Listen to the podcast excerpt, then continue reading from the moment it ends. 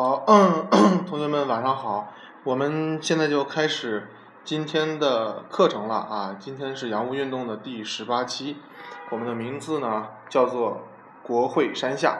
那么听到这样的名称，想必大家应该也都猜到了，今天的主题是和美国的首都华盛顿特区啊有关联的啊。没错，今天我们呢就是要讲一下这个城市。好，那么在开课之前呢，还是我们的例行公事。您正在收听的是洋务运动系列节目，我们呢通过对美国的各各种见闻的分享，希望大家从留洋中有所领悟，在领悟中触碰洋学。我们的目标是把洋务运动打造成一门你出国前的必修课。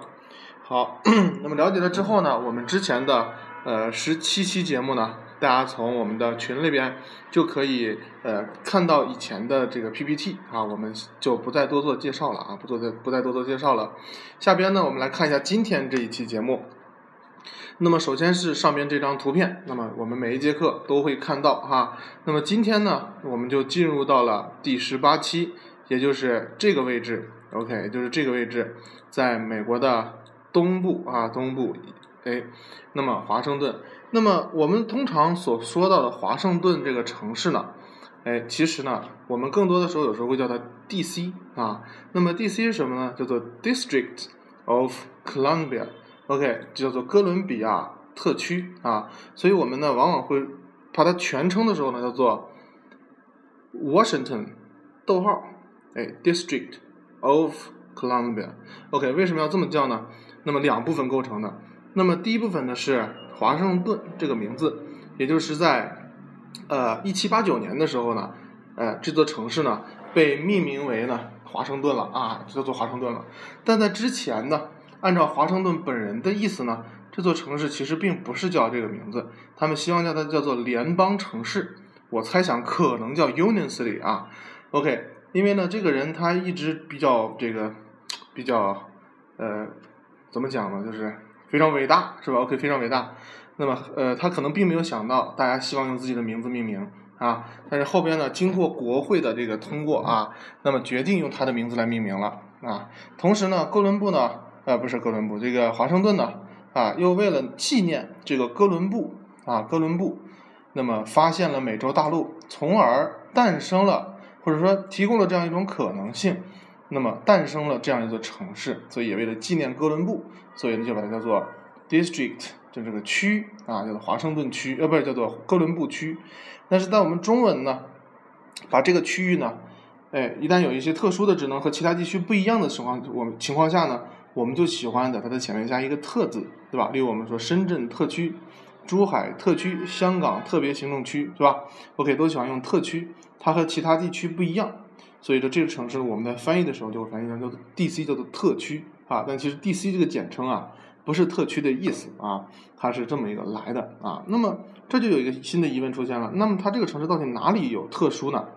那么大家知道美国是一个联邦制的国家，那么基本上呢在联邦之下呢都会有一个州的概念 OK， 所以呢在州的范围内，哎，他们呢共同构成了这个国啊这样一个概念，但是只有华盛顿特区啊，这个区域被称为是什么呢？是一个做联邦直属的城市，哎，是联邦直属的城市，只有这么一个城市，所以这就是它独特的地方。那么它是在建国之后啊，那么它在这个大会上啊选出来的这个什么呢？专门用作首都的这么一块特殊的区域啊。那么呃，这个国父华盛顿啊，美国国父华盛顿啊，那么。作为一个领袖，那么选择了这么一个菱形块啊，这是菱形块，所以说它呢，基本上来讲呢，承担着一个双重的职责。第一呢，它是一座城市；第二，它是一个首都啊，一个首都。OK， 这个名字呢就是这么来的了。下边呢，我们就来看一下今天呢这一堂课啊会涉及到的各个关键词。首先，第一个就是刚才提到的这个 D C 啊，就是特区，它的来历以及它的。这个意思啊，我们都已经分享过了。下边呢，看第二个关键词叫做 Maryland， 叫做马里兰啊，马里兰。那么马里兰是什么呢？哎，是一个州啊，马里兰州。还有一个州叫做 Virginia，哎，叫做弗吉尼亚州啊。那么这两个州想必大家也都听说过啊。那么这两个州呢，就是离着 D C 呢最近的两个州啊，左膀右臂啊，可以说是左膀右臂。那么呃，由于 D C 呢，它的行政区划啊特别小，所以说基本上啊，很多的这个在 D C 里边工作啊、读书的这些学生和白领，那么往往呢都并不是在 D C 里边去居住的，因为那边呢整体呢，第一费用相对比较高，第二呢，呃，这个它这个其实 D C 这个城市也挺无聊的啊，因为它是一个政治中心，所以说它基本上经济不是特别的繁荣啊，不是特别的繁华，所以说里边可以玩的东西也不多，例如你看它那个 Chinatown 特别小。所以说呢，人们呢，哎，往往呢不会选择住在 D C， 除非你是为了离单位近啊，下边走几步路就到了啊。那么基本上很多人都住在哪里呢？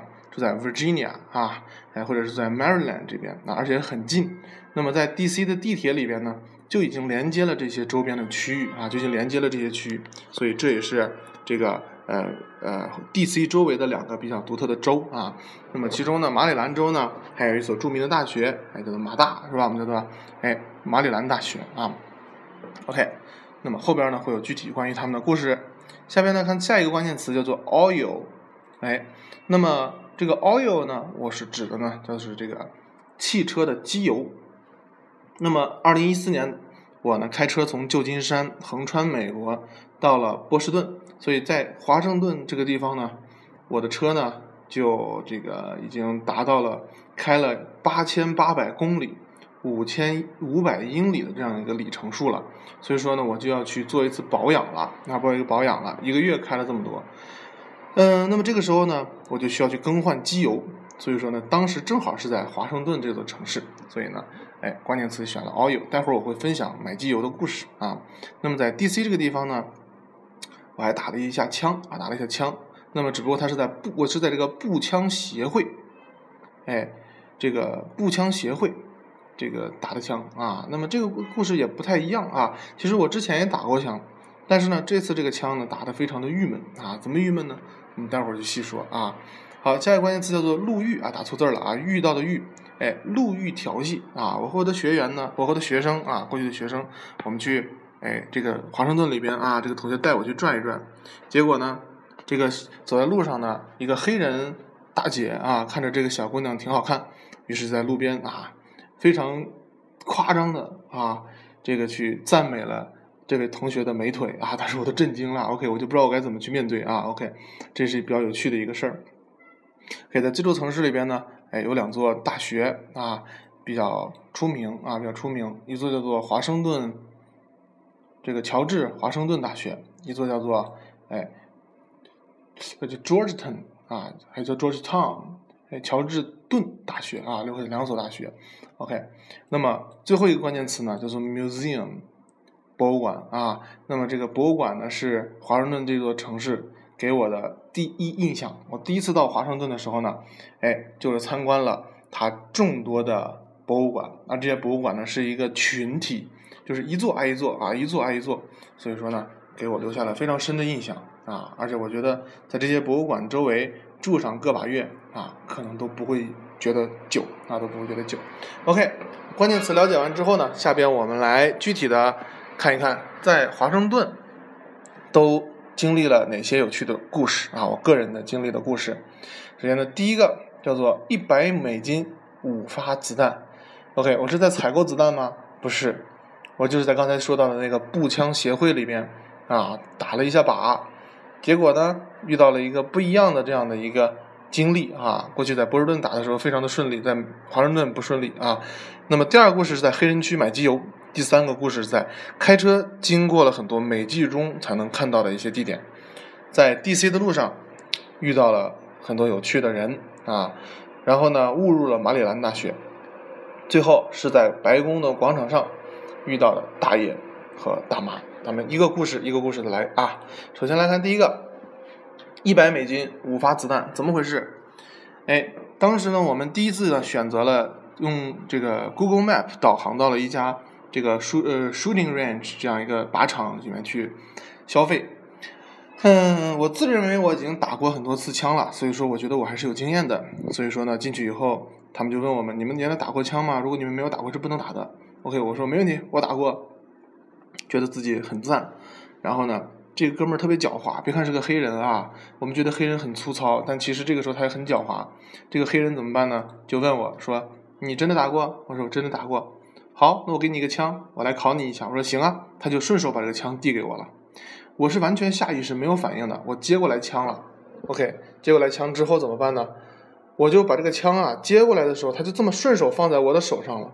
他特别狡猾，他放在我手上的时候呢，那个枪口是冲着他的，明白吗？如果这个时候大家去打枪一定要注意啊！如果你也遇到了这样的一个小测试，你一定要注意，他一放到你手上，你要立即转向，把这个枪冲下，哎，朝这个方向或朝上，大家明白了吗？朝下或朝上，而绝对不能平放在任何的方向上，因为你即使没对着他，你这个枪可能对着任何的人。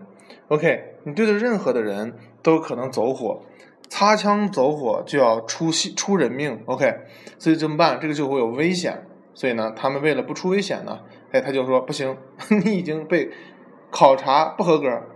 我说啊，我当时都懵了，我说你哪里考察我了？他说你这个枪对着我了，所以你不能进。OK， 当时我就很郁闷啊，很郁闷。但是后来一想也是合理的，因为说明我其实经验并不足，只是打过枪，但是对一些注意事项其实还并没有那么敏感。所以怎么办呢？大家一定记住啊，枪冲上或冲下，哎，拿在侧面冲下冲地，或拿在手中冲上。这都是合格的啊，都是合格的，所以我们只好离开了那个靶场。但是我们呢，当时三个人嘛，所以说我们觉得很不过瘾啊，说我们专程来打枪啊，居然没打上，而且呢还被人家、啊、侮辱一番啊，怎么办？我们于是就又在网上搜，哎，结果呢，王玉觉同学啊，一个我们一个学生告诉我们，有个叫 N R A 的地方啊，叫做美国步枪协会。说这个地方呢可以打枪，于是我们就用这个导航呢就开车去了这个地方，中间也开车开的时间不短啊。那么哎，这个地方就已经开出了 D C 啊，就到了这个 Virginia 的区域里边。然后我们到了这边的时候呢，这个这个地方呢它是下午才上班 OK， 下午两点才上班，我们到的时候大概是一点左右，其实还是赶上了这个时间啊。那么我们在那等着的时候呢，还有一个大爷怎么办呢？也在找这个这个步枪协会是两栋大楼 ，OK， 他这个靶场是在地下一层啊，地下一层，他也找不着，我们也找不着，然后我们就一起找啊，终于找到之后呢，我们就排在那个门口等着人家开门，但这个等的过程就非常的惊人啊，怎么回事呢？等着等着就会有看到一些拿着黑色的那种帆布包的人啊，就会来了，巨壮啊，巨壮啊，肩膀上看的全是肌肉啊，来了之后呢，也不打招呼。也不微笑，就开始蹲在地上，开始擦，拿出那个里边拿出自己的枪，开始擦枪。OK， 擦完枪之后就开始上子弹。他们有好多梭子嘛，就一梭一梭上子弹。OK， 我们几个站在那边，也不知道该不该看人家，该不该友好的表示啊，该不该打招呼，但是又担心啊，这个这个如果这个招呼没打好是吧，擦枪走火很危险。而且鉴于上一次的经验，我又担心是吧，哪一步没处理好又不让我们打，所以我们都。不敢有丝毫的差池啊，就站在那边一直等。好，时间到了之后呢，我们就进入到了这个步枪协会的里边。进去之后我们就崩溃了，为什么呢？因为我们就问人家嘛，我们说，呃，我们来打枪哈，顺便租枪，因为我在波士顿打的时候是租枪打的。结果呢，他们说我们这边没有枪。OK， 我们心里想，去死是不是 ？OK， 你是靶场没枪是吧？我们问他，那我们怎么打？然后那个人说，我怎么会知道？你们没有枪，为什么会来我们这里？因为他步枪协会，你明白吗？所以他这边可能就自己不租枪，只提供靶场这么个情况。所以正当我们焦头烂额的时候，有一位中年的阿姨在后边呢，啊，悄悄的、轻轻的碰了我几下，敲了我的肩膀几下，回头跟我说：“你们是要打枪吗？”我说：“是。”他说：“好，我可以帮助你们，但是你们要先上一个短暂的课程，上完课之后，你们。”才能进去打，而且得我带你们进去，你才能打。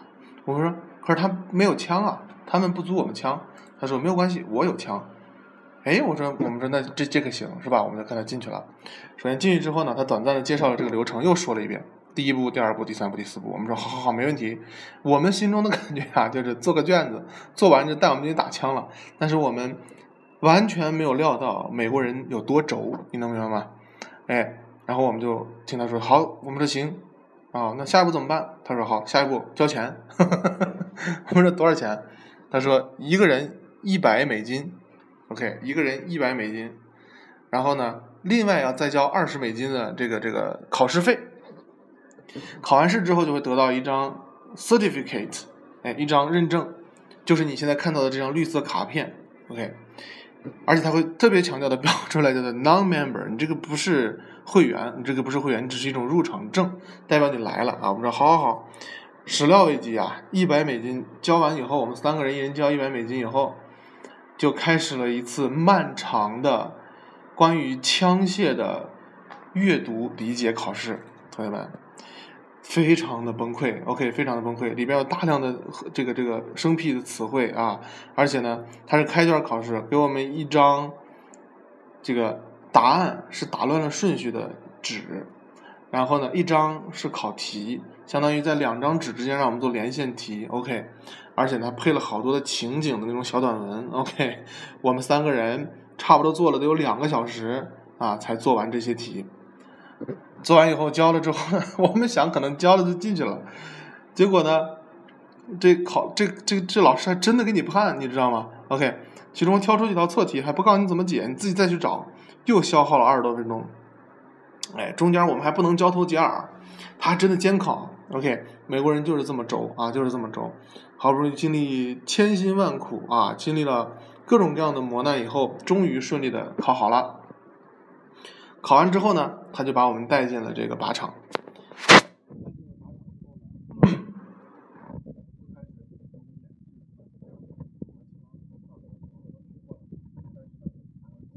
听一听嘛，哎，听完之后怎么办呢？哎，我们就开始真实的去打靶了，开始真实打靶了。那么打靶的时候呢，我们我蛮想着可能是一盒子弹，你知道吧？叭叭叭叭一直打那种感觉，因为我们之前打都是那样的。就这次的时候呢，他就会要求我们先叫做用不上子弹去空的去模拟那个扣动扳机的动作。哎，当时我就崩溃了，是吧？他让我演，你知道吗？让我缓慢的扣动扳机，是吧？然后要手不能抖啊，让我瞄准，啪！好，打完之后他就要让我怎么办？哎，这个大家可以学一下，就是你这样扣完扳机之后，你不能就把它收回来了，而是要打完之后。他让你把手这样立即横下来，竖着放下去，把枪放到桌面，再松手。大家能明白吗？他就怕你这个枪到处乱转，不小心打到别人。哎，其实这个美国人啊，在这一方面虽然轴，但是却让你觉得确实啊是很正确的这个事情啊，确实很正确的。所以怎么办呢？就让我们这么空打了三轮到五轮 ，OK， 那么打打完之后平放，放完之后再上去打，然后呢，而且他会让你怎么办呢？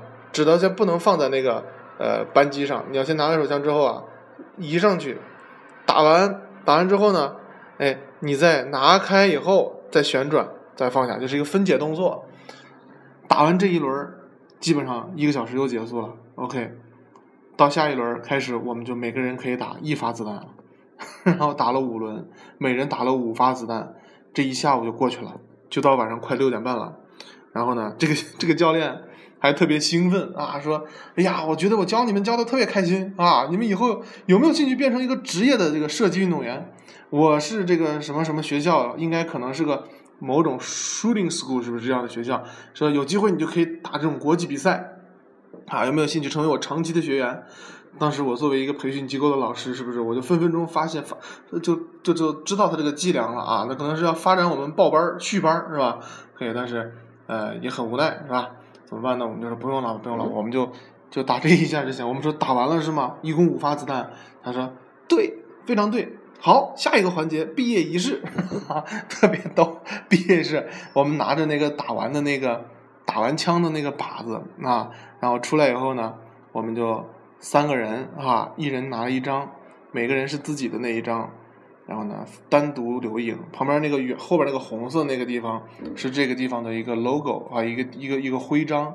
然后呢，我们就每个人在徽章前面呢留了张影，然后三个人一起呢合了张影。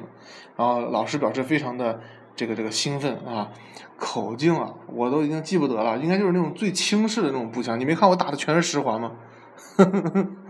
就是打得毫毫毫无后坐力，你知道吗？打出去就跟咱们小时候玩那种子炮枪一样，嗯，打的全是中心，然后每次打一个中心，这老师都会为我欢呼一声，你知道吗？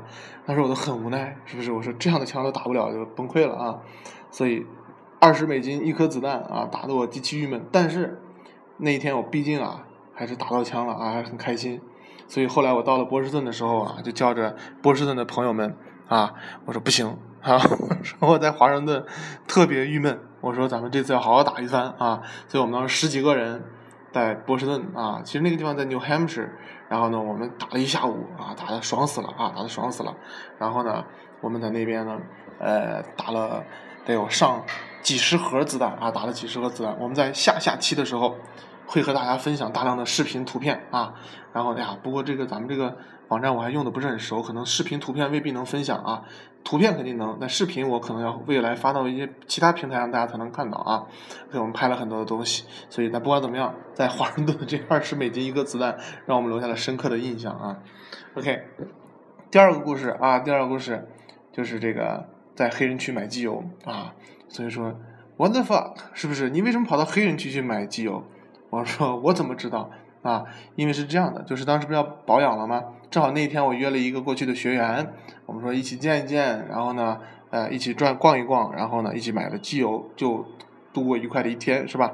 所以我就先接上那个学生，接上之后呢，嗯、呃，我们就一起呢去逛了个书店，逛完书店之后呢，时间差不多了，然后就呢导航了一家叫，如果没有记错，应该就叫就叫 Auto Shop， 是一家汽车用品的一个连锁店。然后导航到之后呢，因为我没有经验啊，我不知道哪个区好哪个区不好，所以我怎么办？就直接开车往过走。但他也没看地图，你知道，他就跟着我坐在那儿。开始的区域蛮好的，开着开着开着呀、啊，这个就发现不对了。为什么？车速慢了，而且呢，就从三四个街区有一个警察的情况，就慢慢变成了两个街区一个警察，再往下就是一个路口一个警察。你知道吗？而且都是那种打着警警灯，而且手始终放在枪上的那个警察。OK， 我就隐隐感觉气氛不对，我就问旁边这个同学啊，我说：“哎，这是发生什么情况啊？为什么这这么多警察？”他说：“我感觉这个区的这个治安可能不是很好。”我说：“是吗？”我说：“为什么会这么不好？”他说：“你导航在什么地方了？”我说：“你看看呗。”啊，他拿手机一看，他就当时真的是倒吸一口凉气啊，同学们。他说：你这个地方倒的是华盛顿的东南部，是黑人最集中、治安最差的一个区。OK， 所以这个地方会有大量的警察。我当时就心里边啊非常的郁闷，我说那你怎么不早点告诉我？但是走到那儿我已经回不来了啊，因为我如果再不买机油，第二天我就要回国了，可能是那第三天我就要回国了，就来不及再买了，而且还有很多别的事情，还安排了好多人要见，所以我说没事儿啊，咱们去勇敢的去把机油买了就跑啊。然后就开开开，就当我们看到那个 Auto Shop 的时候，我们就崩溃了。一个巨大的停车场，同学们，一个一个一个商店啊，就就就建在一个巨大的停车场的中间，而这个停车场里面，居然是一辆车都没有，一辆车都没有，同学们。OK， 那怎么办 ？OK， 我们还是得去。关键是当我们把车停好的时候。我们发现在停车场里边有七八个手拿钢管、皮肤黑黝，然后会反光的那种黑人，大光头啊，穿着那种电影里面咱们看的那种牛仔布的那种背带裤，可以站在那个路中间啊。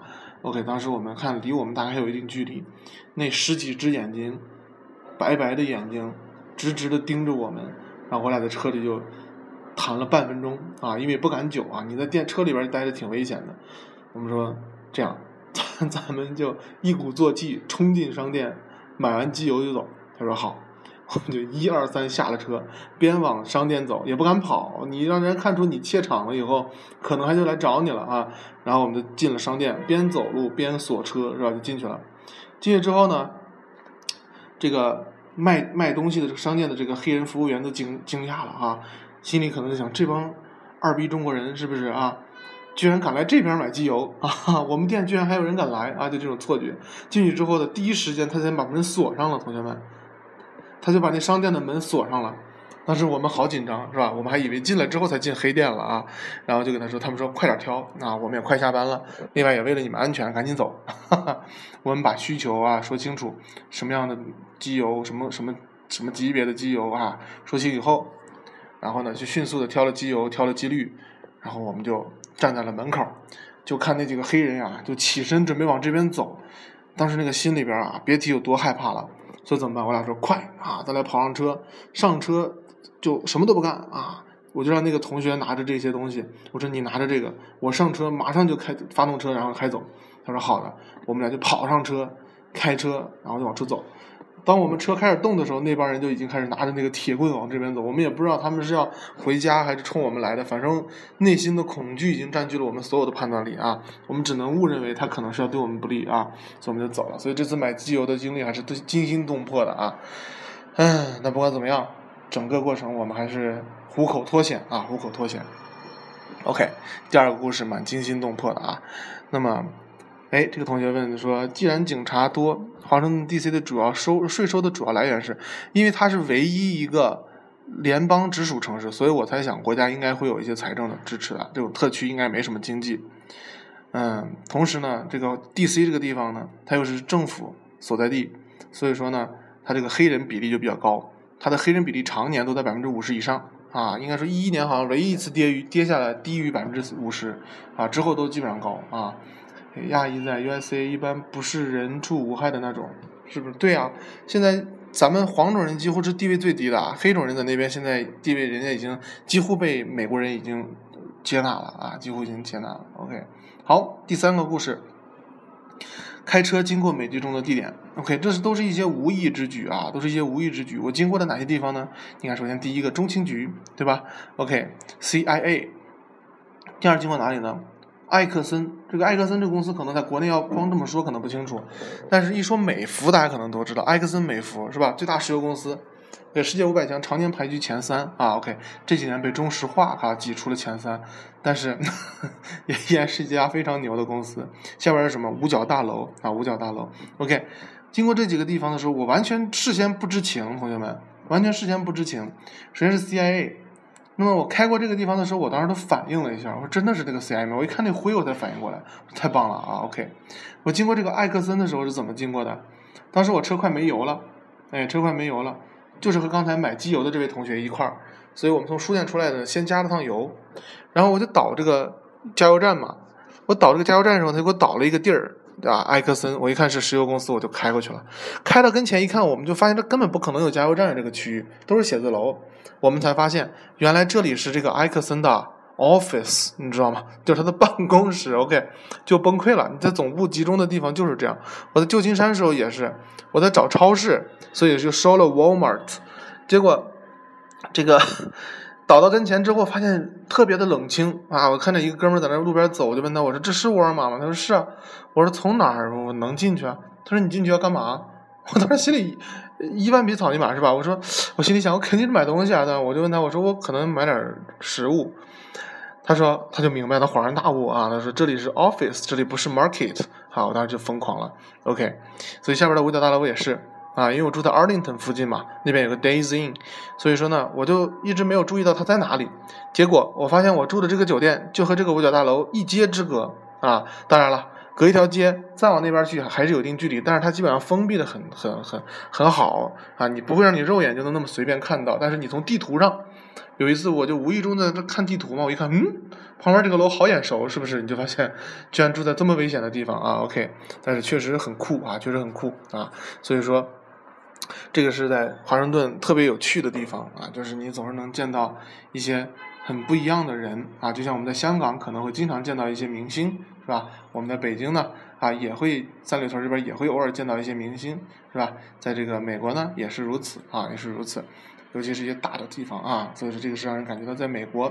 这个点很高啊，这个点很高啊！而且在美国华盛顿，我还曾经经历了一件政治事件。OK， 怎么回事呢？就是二零一零年的时候啊，非洲的一个国家叫做南苏丹啊，宣布要独立，所以当时他们就在美国进行游说。你看这哥们儿啊，虽然黑黑的啊，脸上翻光，但是依然西装革履的啊，还是虽然没系领带啊，虽然没系领带，但是呢，他因为他这个是非工作时间啊，还不错。那你看，他就在当时在做一些这种宣传，在做一些游说的工作，哎，做一些这个和国会的沟通，希望美国支持他们独立。结果我们回国之后，就听到了苏南苏丹独立的这个事情，所以当时就应该已经是在斡旋了啊 OK， 所以说这个也是在华盛顿啊才能经历的一些有趣的故事啊。那么我衷心的希望未来我们在北京就能看到这样的盛况，我们想哎哪些国家要独立了，先要来北京，是不是征求一下我们大哥的意见，是吧？看看中国同不同意，这样会不会影响一些地区的格局啊？中国一看行，差不多你们可以独立了 OK， 他们就独立了哈 OK， 所以一个经过了一些比较有趣的地点，经历了一些比较有趣的事件啊 OK， 同时在 D C 的路上也遇到了一些形形色色的人。遇到了哪些人呢？首先就是刚才说的那位大姐，在路上啊，一个黑姐们啊，我们在在那个 Chinatown 的那个大牌牌坊前边，我们俩正走着呢啊，然后这个黑人就突然冲着我们就尖叫啊，这个、啊、说这个这个好漂亮啊啊，这个小姑娘小媳妇儿好漂亮啊，然后我们他说很崩溃，我就看他，他说没事。他说这个呃我经常在路上会遇到这种情况。我说是吗？我说你还遇到过什么情况？他说有一次我在路上走着，突然一个黑人就冲到了他的面前，然后呢惊讶的喊到哦 princess， 然后就走了。OK， 他都开始时候他说他也挺害怕的，后来慢慢就发现这帮人好像也没有那么可怕，他就是一时兴起，他确实觉得你很美，然后就和你真的真实的表达了自己的赞美，然后就撤了啊 OK， 这是一类人啊，淳朴的黑哥们儿 OK。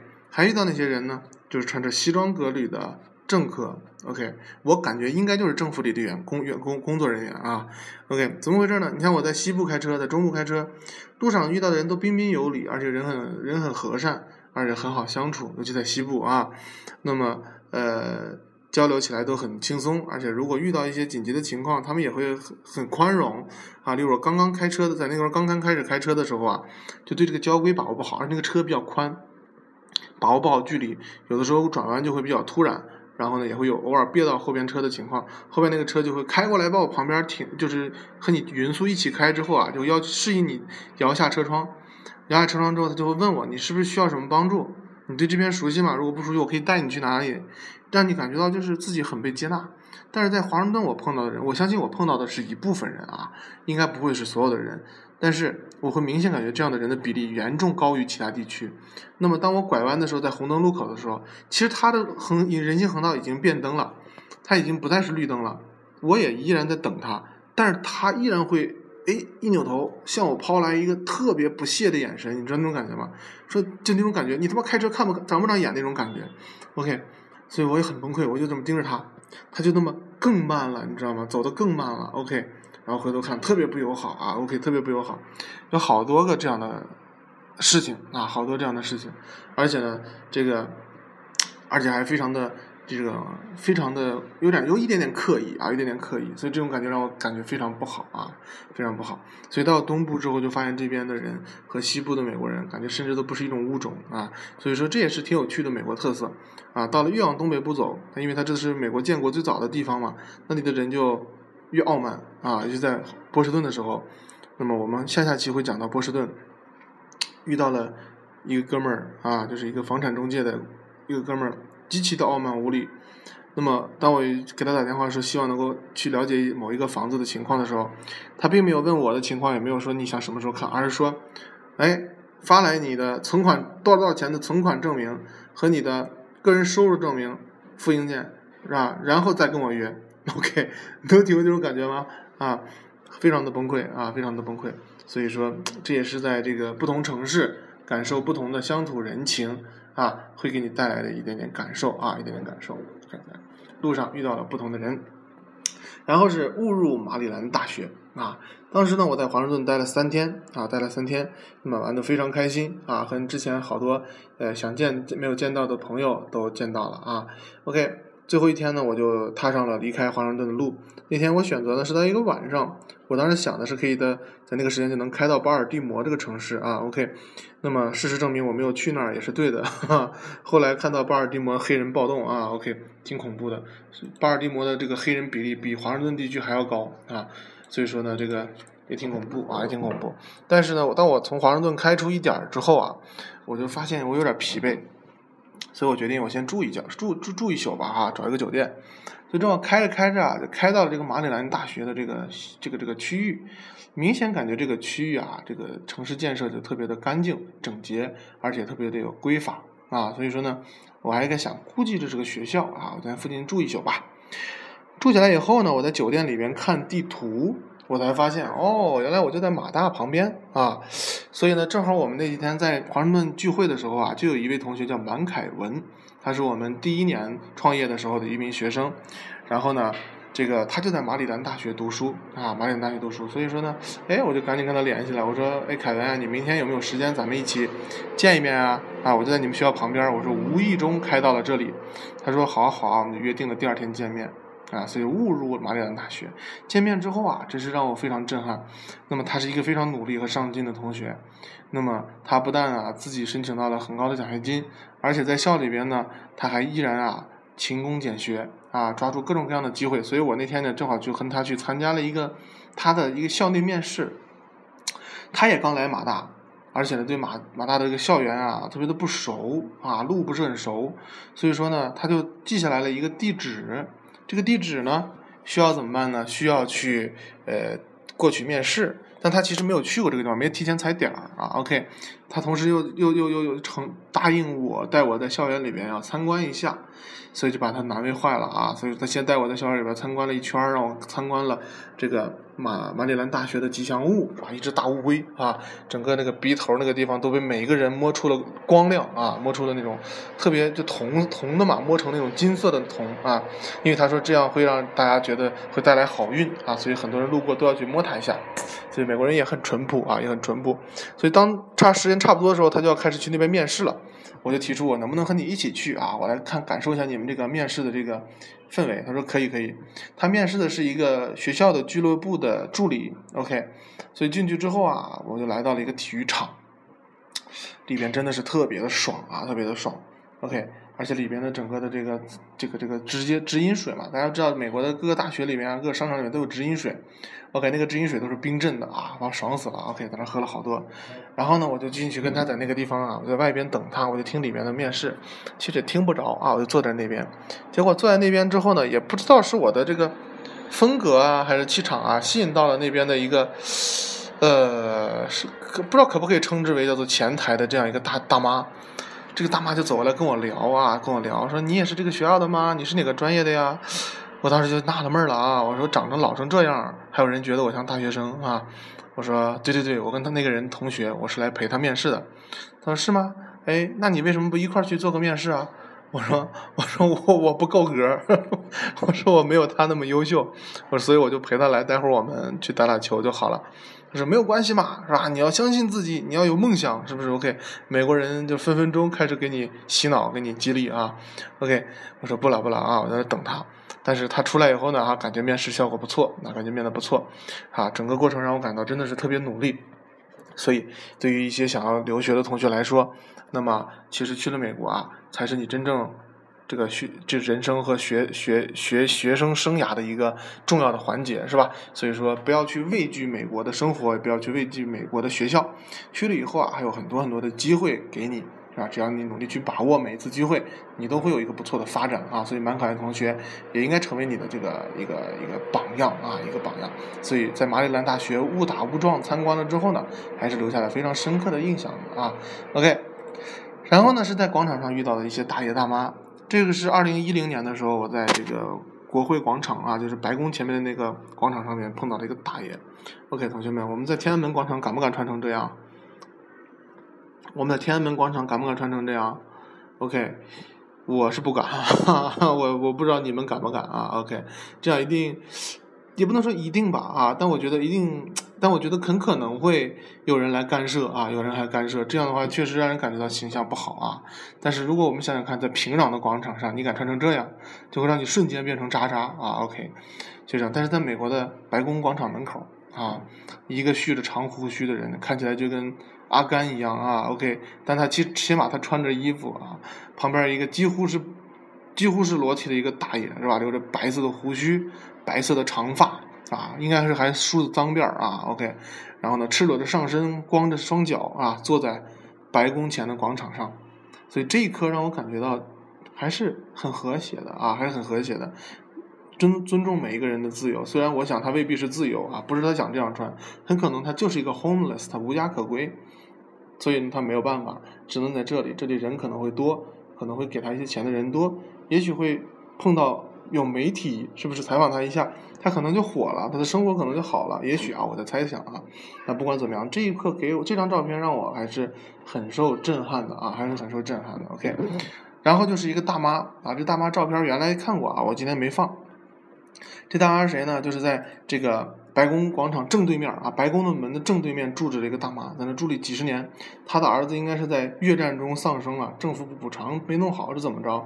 还是说这个大妈可能是反战啊，就在那常年居住啊，一直在给各国媒体去痛诉政府的种种不不合格、自己的不满啊。中间曾经一次，政府把她骗走啊，把她骗离这个区域，然后把她那个帐篷就给她清场了。结果这大妈回来之后啊，勃然大怒，于是怎么办？于是呢，就召集各国媒体开始抨击政府。于是美国政府不堪重过重的压力，又原封不动的恢复了他过去的行宫啊 OK， 一个帐篷。他呢写了一些书，这些书呢被翻译成几十种语言，在全世界各地进行发行和流传。所以说每一个小人物在美国通过自己的努力和坚持不懈，都可能迸发出惊人的力量啊。所以说这也是我觉得美国比较有趣的地方啊。最后跟大家分享一些我在华盛顿拍的一些景色、一些照片啊，就结束我们今天的课程了。那么这是我在国会山，哎，大家看后边这个地方，这是国会大厦的那个哎圆顶啊 OK， 不是吉利大学啊，是国会山啊。那么前面的一个公交站牌啊，当时给我特别震撼，就是这公交车牌什么都没写 OK， 就写了一个巴士号是吧？哎，你下一个下一趟巴士，你想要去知道，你要不就打这电话，你要不就上这网站，是不是？哪路车呢？打了个问号 OK， 当时看得我就是醉了啊，彻底醉了，就这个车牌到底是给谁看的啊，就惊讶。但这也是当时我在美国的一大感受啊，一大感受。这张照片我个人还是非常喜欢的啊，这个比例尺有调过，它基本上来讲还能再扁一点，所以我当时很长时间都把它作为我的桌面啊。所以如果有喜欢的同学可以给我发邮件，或者在群里边跟我说，我也可以把这个图发给大家啊。我个人很喜欢这张图啊 OK。 然后是这棵树，我特别超级喜欢啊，我超级喜欢。那么我在国内找了好久都没有遇到这样的一棵树，那么我特别想在自己的院子里边也能种一棵类似于这样的树，特别的漂亮。你们看它的顶子上树梢啊都会微微的泛红，因为当时我们去的时候是十月份，所以基本上已经秋天入冬了。然后呢整个的树呢开始逐渐变红，到了冬天的时候应该它会完全变红的啊 OK。 而且它的树冠极其的大，同学们你们看后边是这个国会山的呃国会的这个大厦的这个顶部，这一棵树的树冠比这个顶部看起来还要大，但是它比较远了啊，近大远小。但你看底下这个人的高度和这一棵树的高度是吧？当时我为了拍它啊，往后走了好远好远才把它完全收在取景器里面啊。而这棵树呢确实是我特别喜欢的一种感觉啊。当然这棵树这么大，我们肯定我那个院子肯定养不了，但是呢如果比它小一点的这个形式跟它接近一点的话呢，哎我也觉得特别满意的啊，我特别喜欢这棵树 OK。 然后呢这个是在国会山前的这个广场上啊，一些完全不怕人的鸟啊，一些鸟，这鸟特别漂亮啊，我拍了几个侧面。这是一个它完全展开双翅的一个照片，这个照片当时拍的比较大，当我扩大的时候就把这一个小的区域扩大，就能看到它羽毛上面的很多的一些细的纹理啊，然后特别的美啊，特别的美。而且给我一个印象特别深刻的点还有一个，就是它这边的动物啊，鸽子啊，小鸟啊，甚至是乌鸦、喜鹊啊，它们完全不怕人啊，完全不怕人，从你旁边就走过去了，感觉你们真的好像确实是邻居啊，就感觉你们确实是朋友这种感觉啊。虽然我曾经看着这些鸽子啊，还有一点点惊讶，说你们真是生对了国家啊！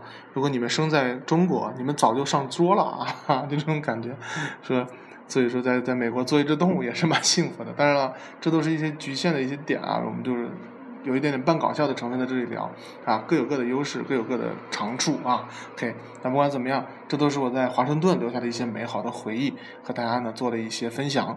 那么今天要讲的东西呢，就全部都讲完了。我们下一期呢，就会来到一个超级城市啊，一座超级城市叫做纽约啊，纽约是美国的中心，世界的焦点，这里代表着全球的大时代。尤其在我们最近这个时期啊，这一期节目我觉得还是挺应景的啊。